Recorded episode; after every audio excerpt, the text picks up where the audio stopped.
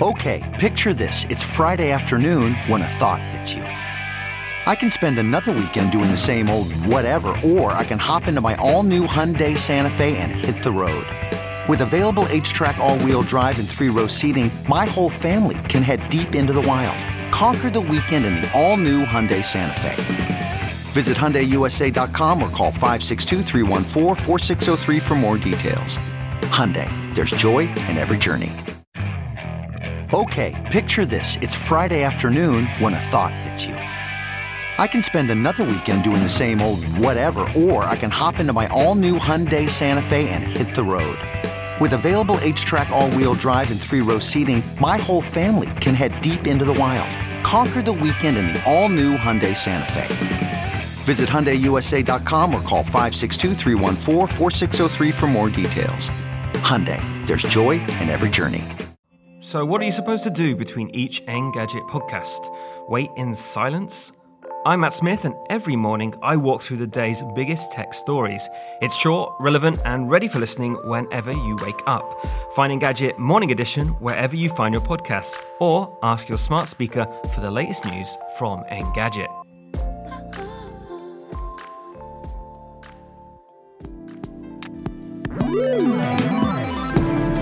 What's up, Internet, and welcome back to the Engadget podcast. I'm senior editor Devindra Hardawar. This week, I'm joined with our editor in chief, Dana Wollman. Hey, Dana. Hey, Dev. Happy to be here. Thank you for being here. Um, you're a special guest this week because Cherlynn is off in Apple Land. She's in Cupertino covering all that stuff live along with Billy Steele. So we're going to look at things from afar. And I guess this is the beginning of the fall gadget season, right? So we've got this Apple event. Everybody's going to be anticipating the new iPhones. But uh, typically, we're going to see a whole bunch of other events coming too. So let's dive into everything Apple announced this week. As always, if you're enjoying the podcast, please be sure to subscribe to us on iTunes or your podcatcher of choice. And for those of you listening on audio, you can join us Thursdays around 10 a.m. Eastern on our YouTube channel to see our live stream. Occasionally, we'll show off gadgets and just have a lot of fun. And we'll have some Q&A time too. Everything Apple everywhere. This is the big week. Like we're all anticipating, Dana? Like, I, I know this is a big deal for you because you're also an Apple reporter in addition to running all of Engadget. What were you feeling, you know, leading up to this event? And then we'll dive into our, our big takes and some of the, the individual gadgets too. So, the right expression isn't that I'm waiting for a shoe to drop because it's such mm-hmm. an ominous expression, but every event that happens now with Apple, I'm waiting for um, the one big thing, right? I'm waiting yeah, specifically yeah. for the AR VR mixed reality glasses. And um, we did not get that this time. Um, the reference to far out um, in the invitation was hardly related to any sort of new technology. We'll get to that in a minute. Um, so, all of which is to say, for me, going into to events like these, including this one, um, the bar is very high for me. I have very high expectations, which means it is very easy for Apple to fall short of those expectations. But I guess I really, really am waiting for Apple to debut an entirely new product line, um, get itself into a new kind of technology. That yeah. doesn't seem to be what it did um, yesterday. Yeah, we're we're kind of like gadget fiends, I guess. Like we just need a new fix a little bit. Like we we want Apple to keep changing the world over and over again.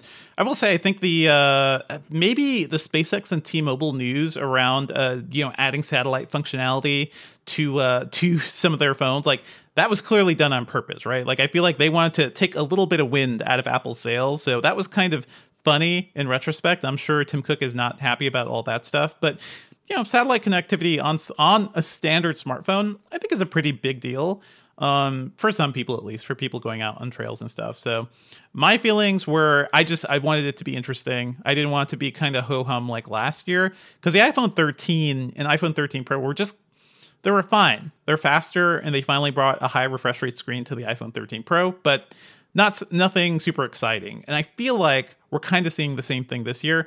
But Dana, I want to talk about like the way Apple started, which was kind of surprising to me. Um, they showed off this like really well produced video about people who own Apple Watches and whose lives were saved by their Apple Watches, uh, reading off like letters they wrote to Tim Cook, or maybe that was just like the formatting.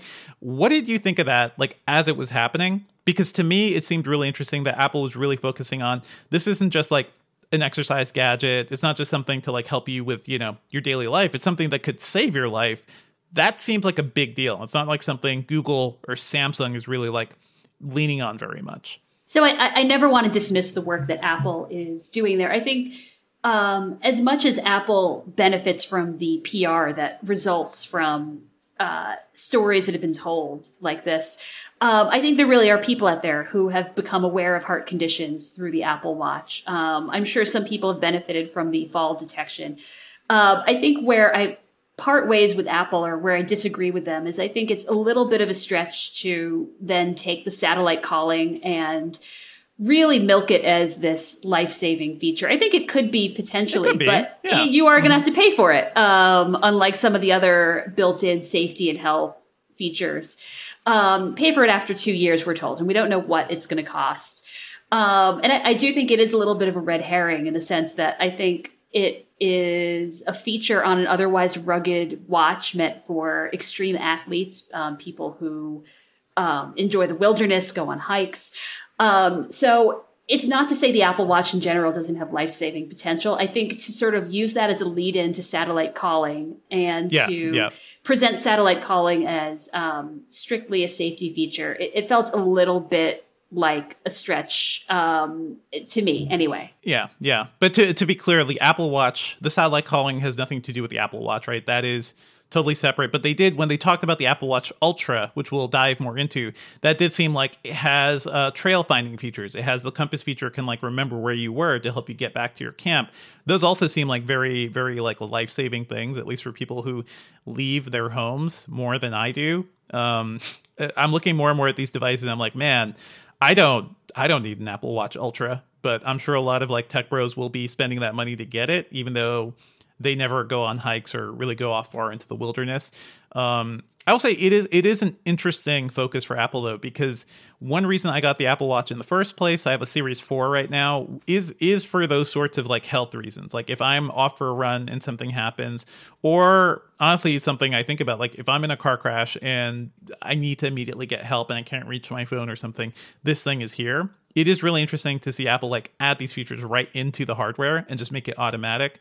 Um, I, I wonder like what those stats are going to be um, because we we talk about smartphone features all the time and gadget features, but to have a feature that could genuinely save your life um, in a device you already have, instead of like buying a special Garmin watch or buying you know a satellite phone or something, to me that seems like a pretty big deal. So I don't know. I don't know how much of that is fluff, but that produced a piece about survivors talking about how the Apple Watch saved them.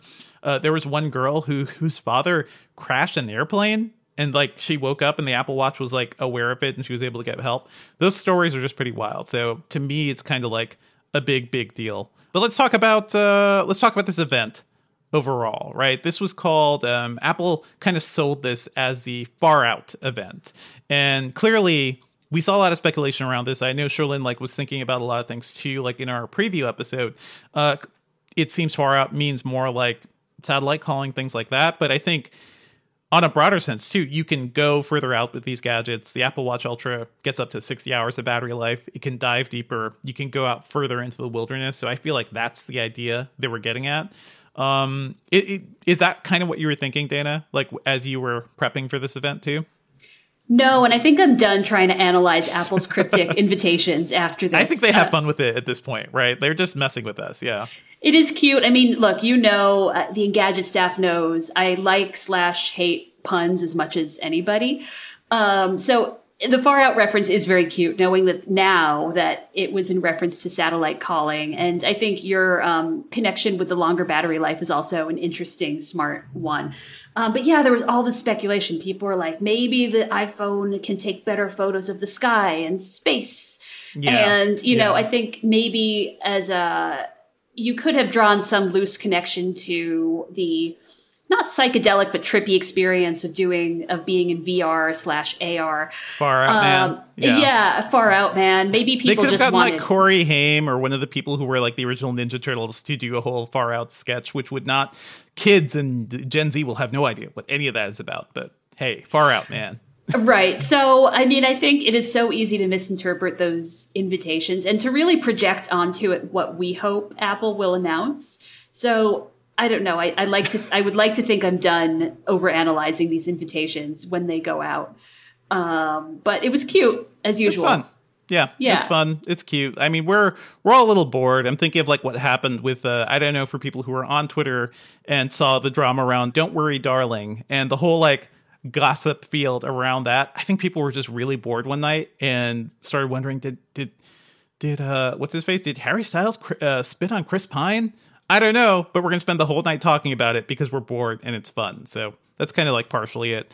Um, I want to talk about like some things we expected, uh, some things we were like projecting from rumors that didn't show up at this event. Um, first off, like just in terms of devices, iPad, um, I think the base iPad was something Apple brought to the iPhone event last year or in previous years. Didn't see anything about that. That's probably going to be a future event in a couple weeks. They usually have like a separate high-end iPad event, so we're gonna like be ready to prepare for that too. Uh, there is no HomePod news, um, no like big sequel to the big HomePod, which I, I don't know. I'm not too sad about it. I feel like the original HomePod was kind of a miss from Apple. It was too expensive and too limited. Didn't really work well with services like Spotify. So I don't know if anybody is excited for a new thing there. And also, the HomePod Mini is doing really well for Apple. So I don't know. We'll see. But also, a lot of people were expecting a full on, like, hole punch camera, like what we're seeing on the latest Samsung Galaxy phones and so many Android phones. We kind of, sort of got that and we could talk about this like we, we could just like lead into this this is the the dynamic island on the iphone 14 pro and pro max i i I love cannot that laugh at the name. I'm sorry. it's a it's a silly name i also kind of i kind of love it how apple took this problem because it was clearly a problem in all the leaks we were seeing um, instead of a notch the iphone 14 pro and pro max were projected to have like this oval this pill shaped uh, just hole at the top of the screen. So it's not nearly as small as what android cameras are doing because they only need to have like a little webcam a little you know front facing camera there. Apple needs the face id sensor there so it has to be big um, and it's still noticeable. I, I, I don't think it's that much better than the notch to be honest but they also like use software to sort of uh, make that a more expansive uh, notification area. So apps will be able to send notifications and alerts there. It can grow and expand depending on what they need. It seems kind of like cute and quirky in a non-apple way. Like to me that felt really weird. Like new designers are getting involved. Like is this was was that surprising to you dana? Because for me it feels like post Jony Ive apple right? Like where everybody's not as constrained and rigid within specific like aesthetic you know fields they could be a little more quirky It actually reminds me a little bit of the MacBook Touch Bar, which is not necessarily a good thing. Um, you may have said this in private conversation the other day, but um, it, or but and you may have even said in your post too publicly. But it, it'll be interesting to see how developers um, use this. And for the Touch Bar too, the success of that really was contingent upon whether developers took advantage of it and how. I think here too. Um, the dynamic island could be useful. It could be annoying. Um, I, I feel a little more neutral toward it. I mean, I'm someone who was never particularly bothered by the notch itself. yeah, yeah. Um, and I'm not bothered by this design either. I, I do think it is a little silly to say that Apple removed the notch. I guess Yeah. technically speaking, it did in that it, it is kind of snipped off the tip of the notch and just left a big hole there yeah It is. By the way, uh, this is a slight digression, but I think it's really funny how, even though the rumor mill around Apple events is often correct, the specific naming of things is often Yeah. a little off. So, for Yeah. instance, we thought this was going to be called the Apple Watch Pro, and it's the Apple Watch Ultra. Like, I don't know. Does how are we wrong on that every time, or does Apple just to troll us, like change Mm-hmm. the name last minute, relatively speaking, even if it, it results in something silly like this? I know. I, I don't know. Like that just seems like a little too maniacal, right? Like it doesn't doesn't really have any effect. Maybe it was called the Apple Watch Pro at some point, right? And maybe they felt like that was too limiting for who it was for because it's not really for professionals. It's for people who want more from a watch, right? So maybe just logically, it didn't make as much sense. Um, I think most likely it was called the Apple Watch Pro at some point, and the rumor mill is based on for information that's like several months old, right? So things change, things are pretty dynamic, like the island. Um, so I, I think that's really what it comes down to. Um, I do want to say, like to your point, Dana, the dynamic island does remind me of the touch bar, but I think the important thing was the touch bar killed something that was reliable that we all knew. Like it killed the function row. I remember you were really annoyed by losing the escape key um, which apple ended up bringing back for the later touch bar. They had a physical escape key plus a smaller touch bar. But my thing was I just never knew where anything was on the touch bar, right? Like I, I didn't I couldn't just go and hit F5. I had to like see what the app changed my touch bar into or tap around to like get back into the normal shortcuts to like change brightness or something. So the touch bar was just annoying. The dynamic island is at least like it's this portion of the phone that isn't really used as much. So I feel like making that more expansive could be interesting and could be useful. Just looks kind of cool to me.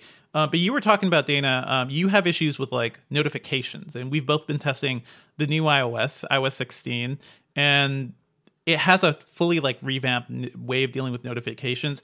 Seeing this dynamic island, I kind of have a better sense of what Apple is doing there too, right? Like, are you feeling this completes the iOS notification like changes and things that we've been looking at for a while? I would hope so. I remain hopeful about Apple and notifications. I do feel mm-hmm. like it's an area where Apple keeps pledging to do better and then keeps falling somewhat short. Mm-hmm. Certainly before iOS 16 came out, I would often find that notifications would roll in from the top and it would interrupt what I was doing. So if my finger happened to be hovering toward the top of the screen in a different app, I would get redirected into whatever the notification was, not because I wanted to be there, but because my finger was in the wrong place at the wrong time.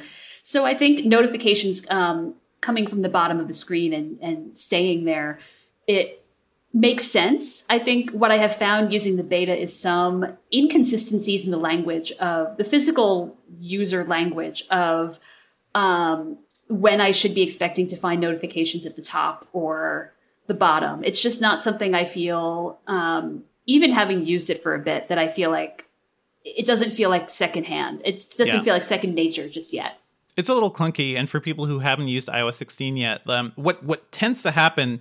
You're normally used to like pulling down from the top left of your screen and just seeing a boatload of notifications from all the apps on your phone. Now you see like a cleaner screen that gives you the time and basically your lock screen. You have to tap again to kind of make the notifications pop up. And even then, Apple is like very controlled about how it's showing you the, those notifications. So they're trying to balance the fact that every app is trying to ping you about everything while also delivering that information to you. So I feel like the dynamic island does kind of like fill that gap a little bit. Yeah. Um, yeah. Yeah. It's a little I'm, I'm different intrigued. for me using an Apple Watch because the mm-hmm. Apple Watch just is um, not very discerning. So I, I, can see on the Apple Watch every single notification that's come in, whether or not it's easy to find on the oh, iPhone man.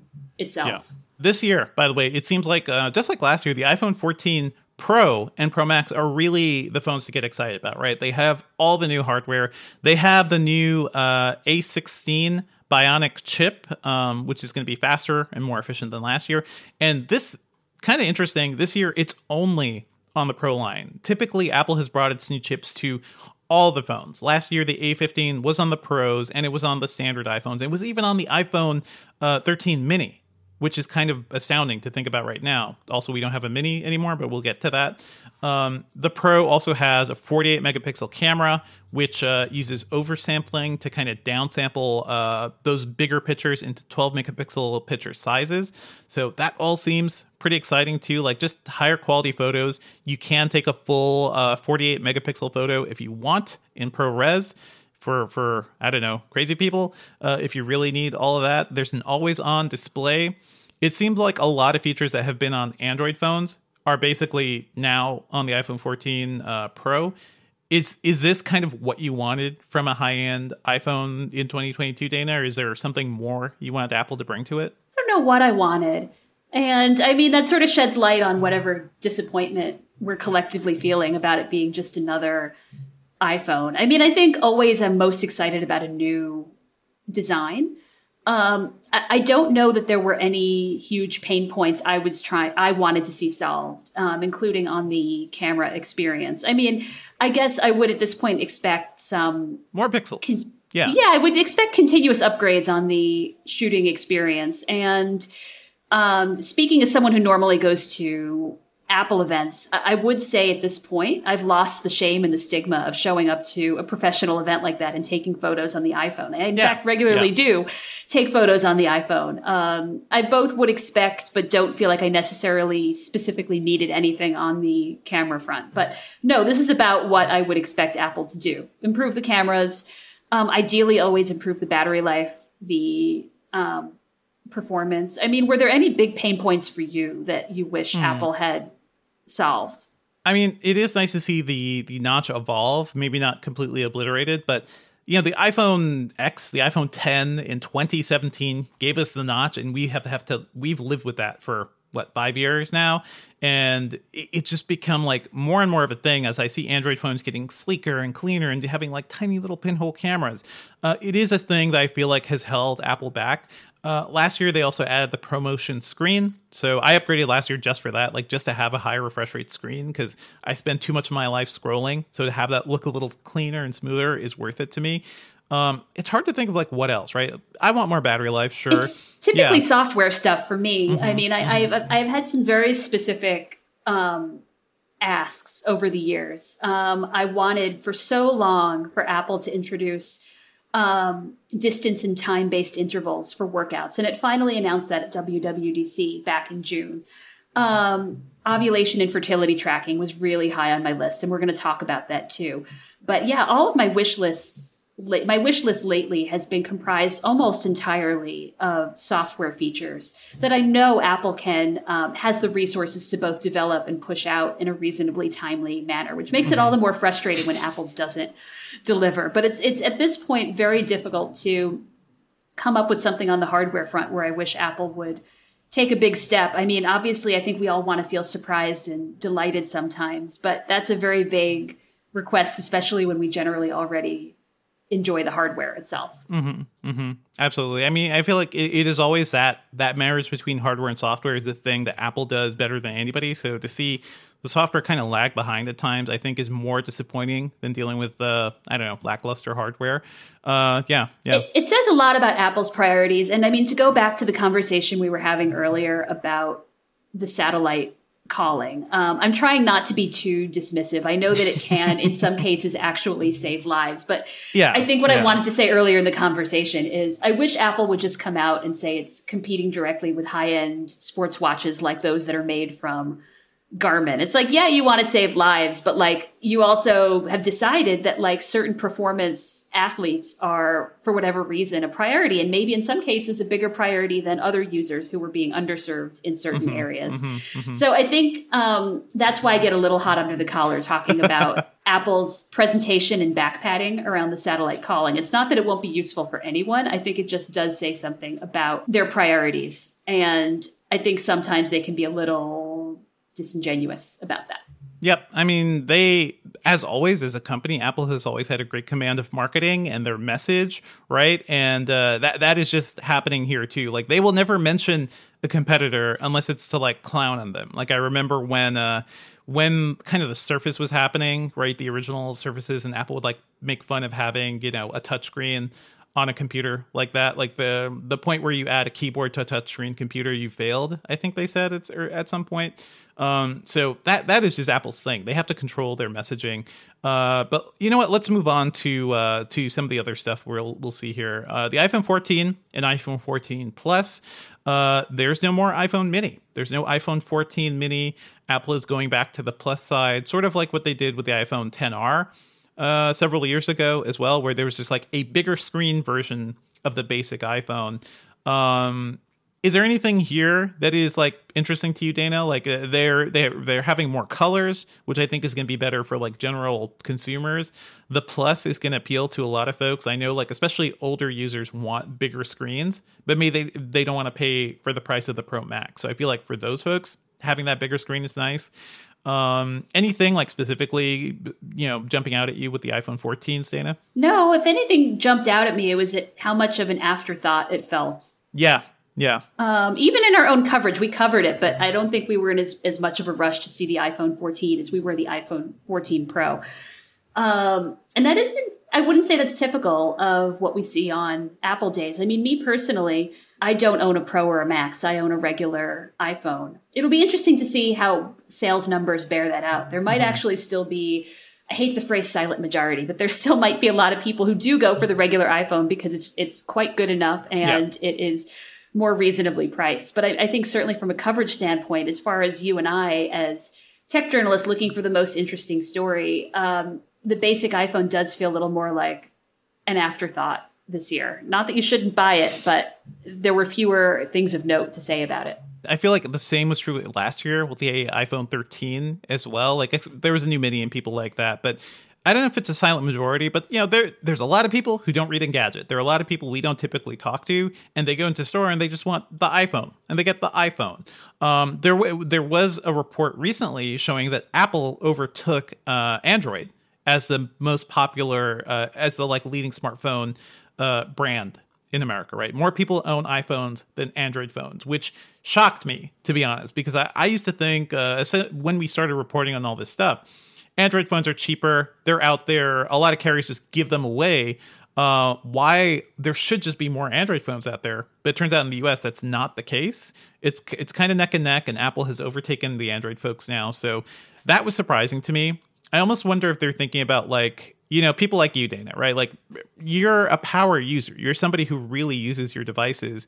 Maybe maybe you need just a little push to spend several hundred dollars more to get a Pro right? And I feel like they're doing that in a couple of ways, right? Because the iPhone 14 has the same A15 Bionic chip as last year's phones.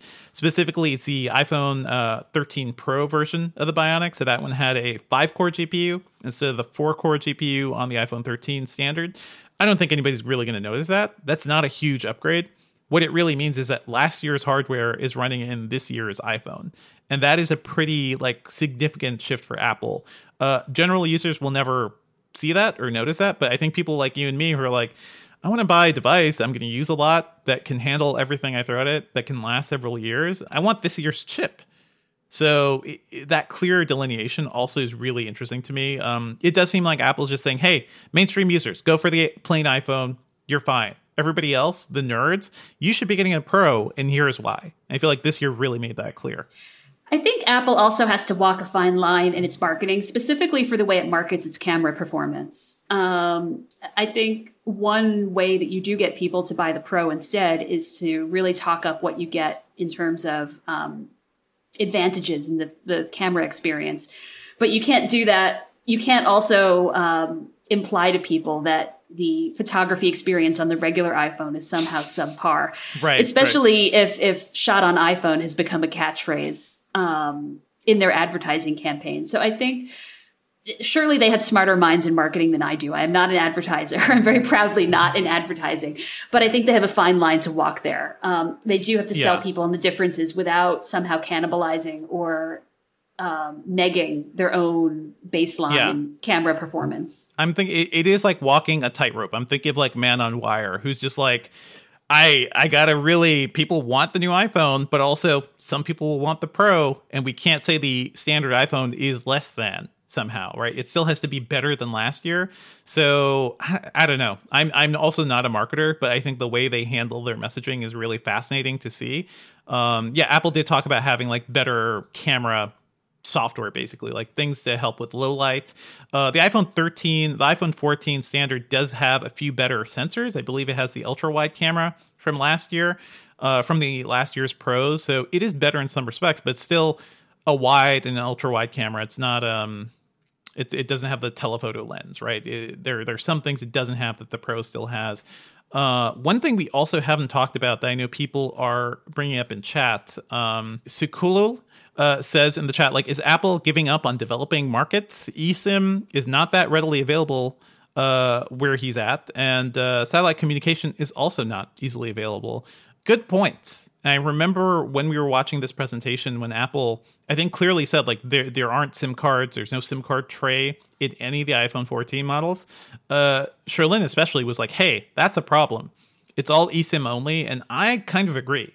Like, um, maybe because we're weird and we travel a lot for work or we used to i'm definitely used to going you know to another country looking locally for a sim card and uh, dropping that into my phone to get like cheap unlimited access yeah it's always easier than paying your roaming fees for your american carrier which is unreliable never unlimited uh, just really tough now you're just kind of you're stuck you have to go eSIM. You have to find somewhere internationally that uh, covers eSIM.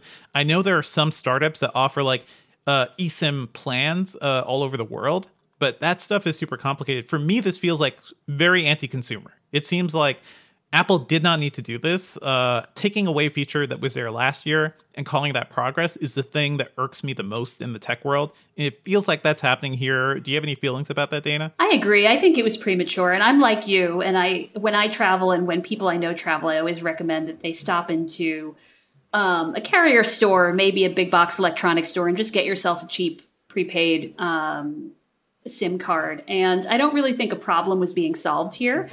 Um, it's it's certainly low tech to stick a uh, a clothespin in your Right, uh, right. in your in your phone and pop out the tray, but it's also not hard.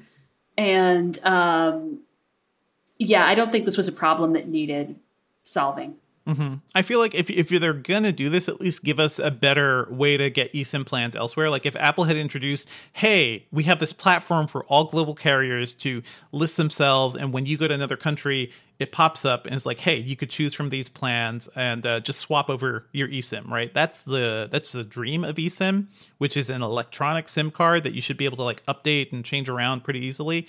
We've covered eSIM for a while. Cherlynn has covered it quite a bit too, especially when we go to Computex the dream of eSIM is still not here. If you buy a new phone from Verizon or anywhere, like it's going to come with a standard SIM card. You have to call them and beg for eSIM to get it. So, yeah, I agree. We're we're kind of not there. This seems like a really weird thing to do, and I'm I think when a lot of people travel and they see the situation they're in, they may end up being annoyed.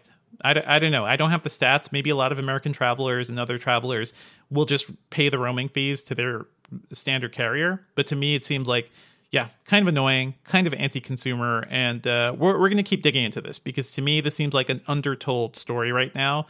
We can celebrate all the good stuff Apple's doing, but man, this is this is super annoying. This is something that would keep me from upgrading to these phones. I to be was going to ask if Yeah. this is going to delay your upgrade to your Yeah. next iPhone. unless we have like hey we go to taiwan a lot for computex we go to you know berlin and germany for other events we travel quite a bit um, i hope to start doing that again soon unless we have a viable way to get esim in those countries like wh- what are you going to do you're kind of stuck like you got to get a hotspot um, and put a sim card in a hotspot and just like connect to that for your entire trip which I know some people do, but it's kind of annoying to me. It's another device to charge, so I don't know. Uh, this is this is a rant section, but certainly we're paying attention to this because it seems like a big deal. We didn't really talk about the satellite stuff, but I do think it's a big deal just to have satellite connectivity on phones. Dana, like I know you're you're a big runner. I'm not sure if you're a big hiker as well, or if you like hike into the wilderness.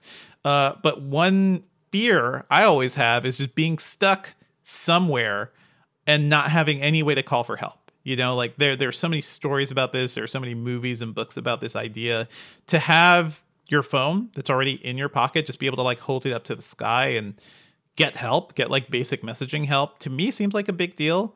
We'll have to wait and see like how this is implemented on other phones with other carriers as well. Um like on Android phones. I'm not sure how it's going to work. But just the idea is kind of kind of astounding, you know? I agree. I do wonder though, how do you feel about the fact that people will have to pay for it in the end? that's one thing where I'm like, honestly, I'm more focused on the fact that Apple is giving it to everybody for two years because if you buy a satellite phone, those things are expensive and you have to pay subscription fees to those companies as well. So if Apple has figured out ways for you to avoid just having to, you know, basically get a whole other carrier, get a satellite carrier and deal with them separately in addition to your cellular carrier, I feel like this simplifies that problem, but maybe my feelings will change once I see the pricing. You know, I'm sure maybe a lot of people just will not see the need to pay for that uh, feature.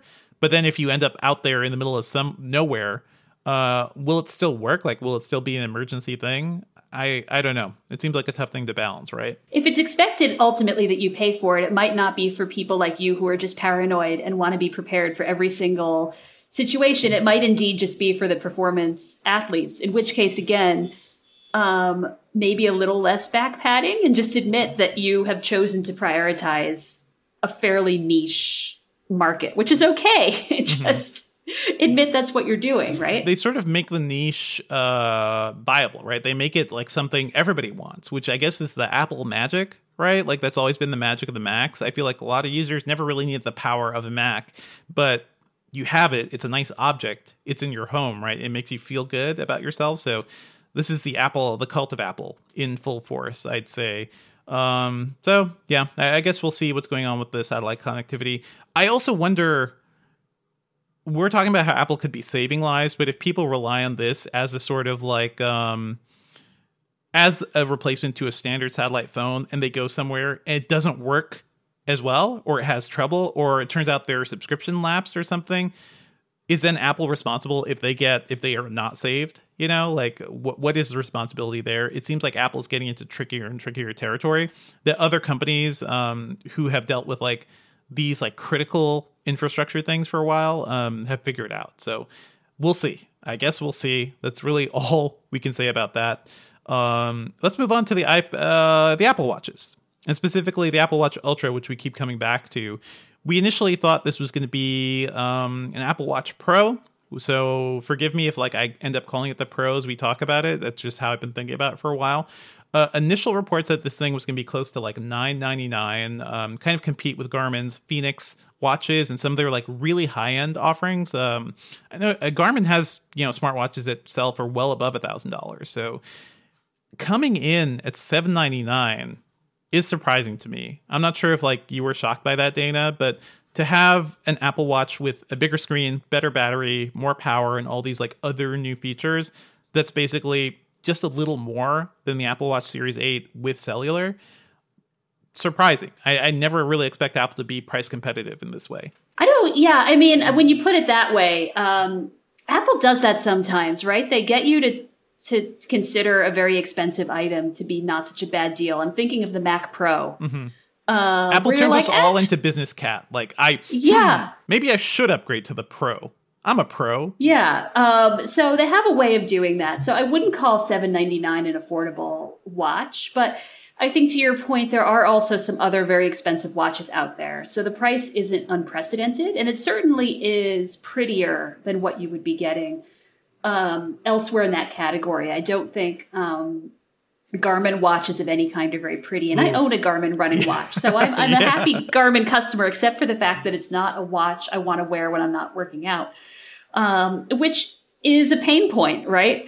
Um, especially if, to your point, you want something that's not just tracking your workouts or your hikes, but that all day long can monitor your steps and your resting heart rate, it would be nice to have some consistency in what you're wearing all day long. So I do think style matters in the sense that if um, if this watch were ugly, you would just be leaving it plugged in some of the time, and it wouldn't be serving its full purpose. Yeah. So I, I, I do think the fact that it is a watch you'd want to wear all day long is what's appealing to me more so than I would say the price itself. Um, unless you consider price wise the fact that you don't have to buy another watch in yeah. addition to that. Yeah, you have to buy another watch. Um, I, I think the people who really aim for the Apple Watch uh, with cellular. So the standard, um, what's the standard Series Eight price? Right, it's four four hundred or four ninety nine. I got to look this up again. Um, but the the GPS is usually a little more. It's usually a hundred bucks more, and those people at that point they're like, huh. I go go a little more beyond GPS. All the ultras come with uh, they sorry they come with uh, cellular connectivity. That's what I mean but all the ultras come with cellular. So I might as well just make that jump, um, and maybe it'll be more useful to me. Uh, it is it's interesting. I do think these sensors are interesting. Like um, it can track dives better. It has a lot more. Uh, they have a new watch face too that can give you all sorts of like settings and show you the altitude and things like that. So I feel like for people who are really out there in the wilderness, this could be a good thing. I don't know. I don't know how Garmin's battery life compares. That's one thing I don't know. I feel like they typically battery life is mm-hmm. one thing Garmin yeah. is good at. What Garmin is not good at, aside from the fact that their watches are a little ugly, is um, they're never going to be as good at notifications and the general smartwatch experience as Apple. Um, I've tried many brands in testing watches for Engadget. Um, Garmin is one of them, but not the only one. But across the board, if it's not an Apple Watch, I generally turn off notifications because they're more annoying than they are useful. Um, so just the the overall experience of having not just a fitness watch, but a watch that is a smartwatch um, and that has app integration, I think Apple is far ahead of the competition. I, I have felt conversely that um, there have been certain specific, often niche fitness features, and sometimes not so niche fit- fitness features where Apple lags behind the competition. But there too, I would question how much of that is a software update versus um, Apple bumping up against hardware limitations. Mm-hmm, mm-hmm. Apple certainly has, I think, aesthetically has more limitations than like Garmin can make the big ugly watches with better sensors and you know more accurate GPS or something. But it feels like Apple just solved that by making a bigger standard Apple Watch because uh, they say this has what two levels of GPS, like it's more accurate, um, a lot more sensors. Um, also has a bigger screen. It's 49 millimeter, you know, bigger than the what 45 that we've seen up until now. That was the biggest Apple Watch. So for a lot of people, this could be really interesting. But uh, I, I, think people also forget that Apple has these crazy uh, Apple Watch Hermes watch bands and like uh, you know things you can buy that start at like around thousand dollars and go all the way up to like seventeen hundred dollars or something. So if you just want style, if you have way too much money and you just want to like have a stylish Apple Watch, you can do that. But for the sensible, you know, person out there who just wants to, you know, having more features and have something with a bigger screen that looks cooler in other ways, you have this thing which is now I guess kind of mid-range for Apple, right? It's the middle of their price range even though this price is really high. Yeah. As a runner, by the way, I've always felt a little gaslit by Apple's the Apple Watch's GPS performance. In the beginning, I really didn't think it was very good, especially compared to Garmin. I thought Apple's GPS was less accurate. Um, the Apple Watch tended to tell me that I ran longer and therefore faster per mile. And as I've tested more watches, the performance has gotten a little better. And I've always asked Apple for comment about it, and it, it I've never gotten a real on the record comment, and even on background, it's it comes down to well, we're always fine tuning things in the background. And here, there's promised better GPS performance mm-hmm. without ever admitting to me they've had bad GPS. Yeah, it, the GPS wasn't so good. Yeah, um, you know, I like a lot of people at Apple. Uh, I respect them as, as people we have to work with quite often, but it is funny as a company how they are so so good at messaging and so good at like staying on message and never straying from that and never like giving you the human face of like yeah we know this is a problem and we have these limitations with the cases and maybe eventually we'll get better. Uh, we never get that from apple. We just get the progress. It seems like yeah that's what makes them the best company in the world because they just solve these problems without ever acknowledging them that they exist. Uh, so yeah. The ultra looks cool. I think design wise it seems really sleek. I I really want one, but I'm not gonna. I sit at a desk most of the day. You know, I go for walks around my suburban neighborhood. Occasionally, I go to the park. I don't need an Apple Watch Ultra. I may maybe need, you need yeah. the SE, which is two hundred and forty nine dollars. I do. Yeah, honestly, more exciting than the Apple Watch Series Eight is the new SE, which is two forty nine. Has the same CPU, has the same like chip as the Series Eight. A lot of the same sensors. It has car crash detection. Um, I think for like kids and teenagers and just like people in your family who may not need the latest and greatest, this is a great great watch. Like it looks good. It has a slightly bigger screen than last year. Um, essentially, it means Apple is also not selling the Series Three anymore. Was the SE basically just the Series Three last year? I forget like how that worked. Um, but they're they're not selling that old ancient watch anymore. So the SE all of a sudden is like a more viable thing for a lot of people.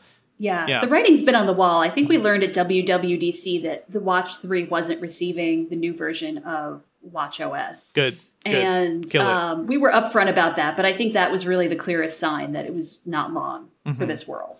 I'm thinking of like my kids right now. Like my daughter Sophia is going to be turning four soon. So in elementary school, maybe it'd be good for her, her to have an Apple Watch. You know, like maybe that could be useful to her. Um, and certainly as she gets older too, like yeah, there there's a lot of uses for a cheap Apple Watch that has that still looks really good. It doesn't seem like a big um it doesn't seem like it's a big step down from the Series 8. And the Series 8, by the way, um looks the same as the Series 7. No major like physical like exterior hardware changes there. Uh, there is a new temperature sensor that enables uh, cycle tracking, which I know you've like written about too, Dana, and like how Apple deals with period tracking in general. Ovulation tracking specifically, yeah. yeah. yeah. Ovulation tracking. So how do you feel about this feature finally being here? And from what you've seen, like it seems like it has some interesting things I haven't seen before in other pieces of hardware. Like it, it will like in the background keep track of like how you're doing and tell you about deviations and things like that. Is this a is does this solve the problem you were talking about before? Oh boy. So mm-hmm. you're ready for me to start go, ranting on go, this? go go. Okay. Yeah. Um, so uh, for readers who don't know i wrote about this back um, earlier in the summer and this was in the wake of the overturning of roe v wade and without writing too political of an article basically noted um, there's this big conversation and has been this big conversation about the privacy of third party fertility tracking apps. And the point I was making was maybe if Apple had a better first party app, fewer people would feel the need to go to these apps with um, questionable data privacy practices. And there were so many ways to me that Apple could obviously improve its apps, even taking inspiration, stealing from other apps. And um, there were a number of things on my list, which I'm happy to go through. But one of them was ovulation tracking. Um, you could, until now, you could track your period, and Apple would predict, I think, with decent accuracy, when your period was going to begin. Um, but didn't really, it didn't take it upon itself to predict when you would be ovulating, which, if you're trying to have a baby, is uh, a very narrow window. Um, until now, Apple would show you um, in a different shade, a uh, shade of blue, um, I think six or seven days on the calendar when you would possibly be ovulating. But that is a wide window and that doesn't match with the biological reality.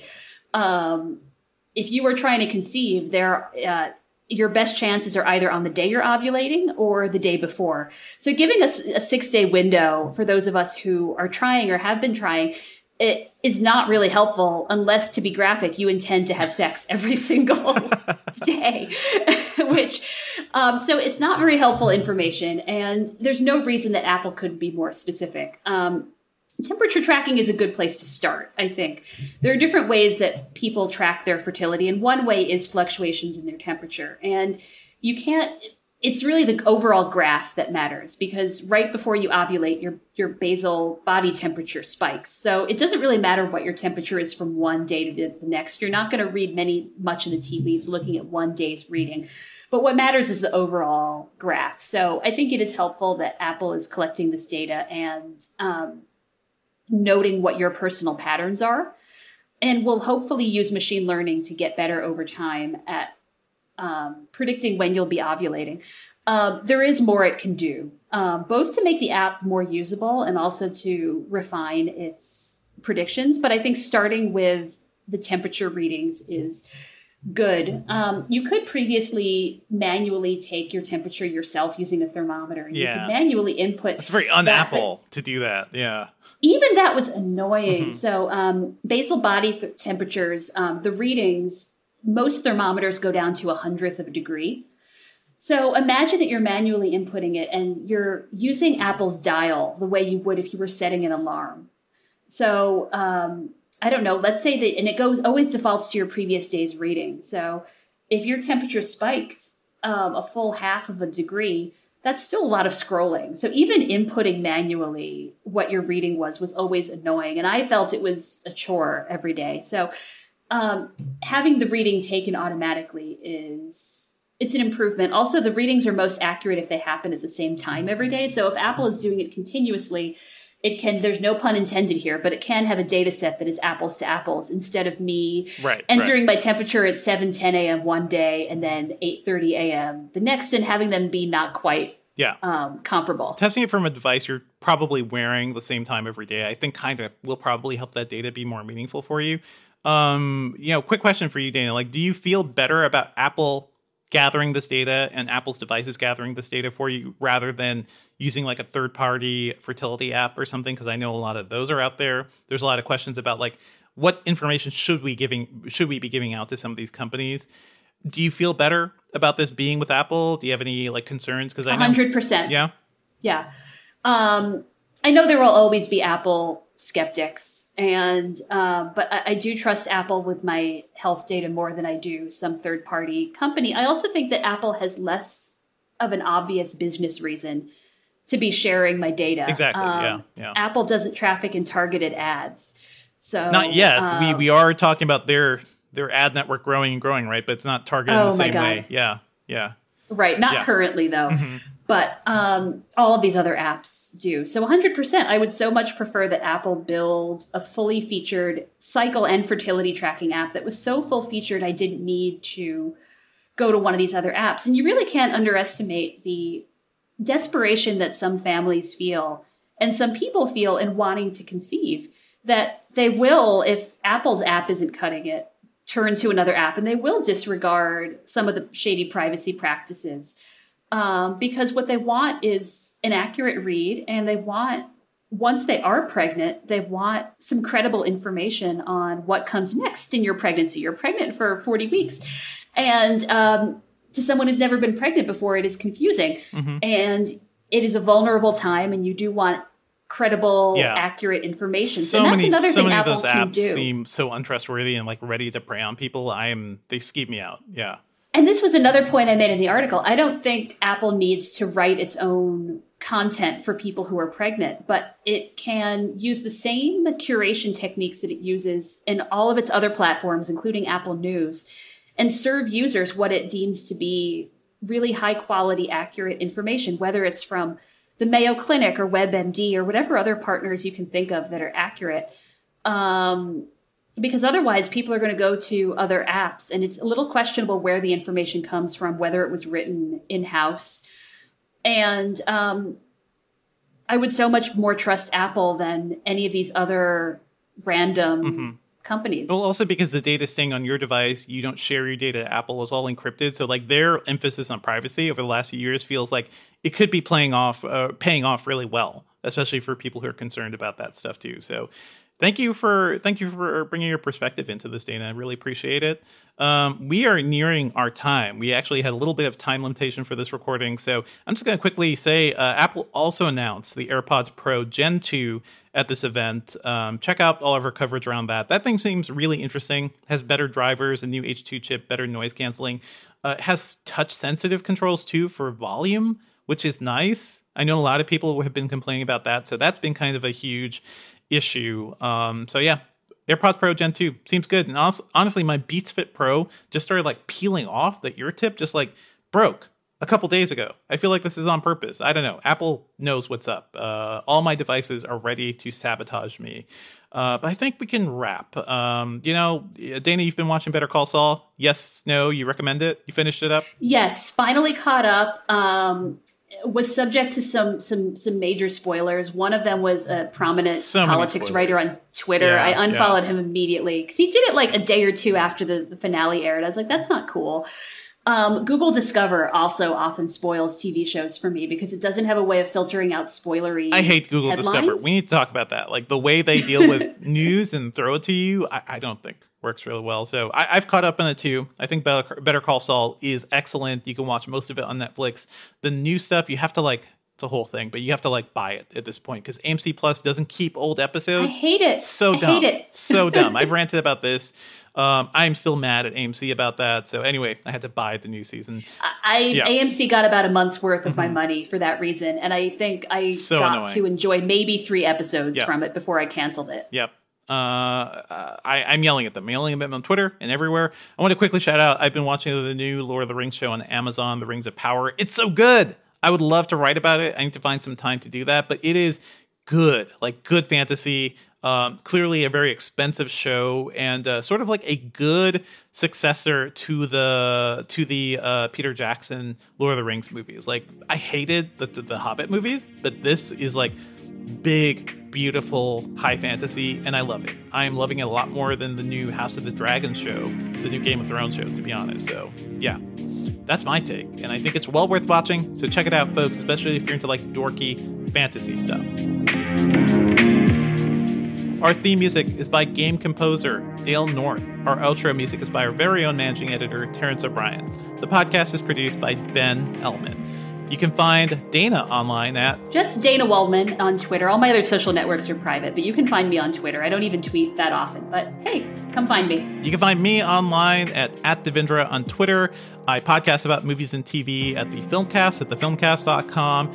And uh, you can email us at podcast at engadget.com. We definitely want more emails, so please like drop us some. We need we need more than the spam we're getting, folks, and we will bring up your questions on the show. So please like send us some good stuff. You can leave us a review on iTunes and subscribe on anything that gets podcasts, including Spotify. Thanks, folks. We're out.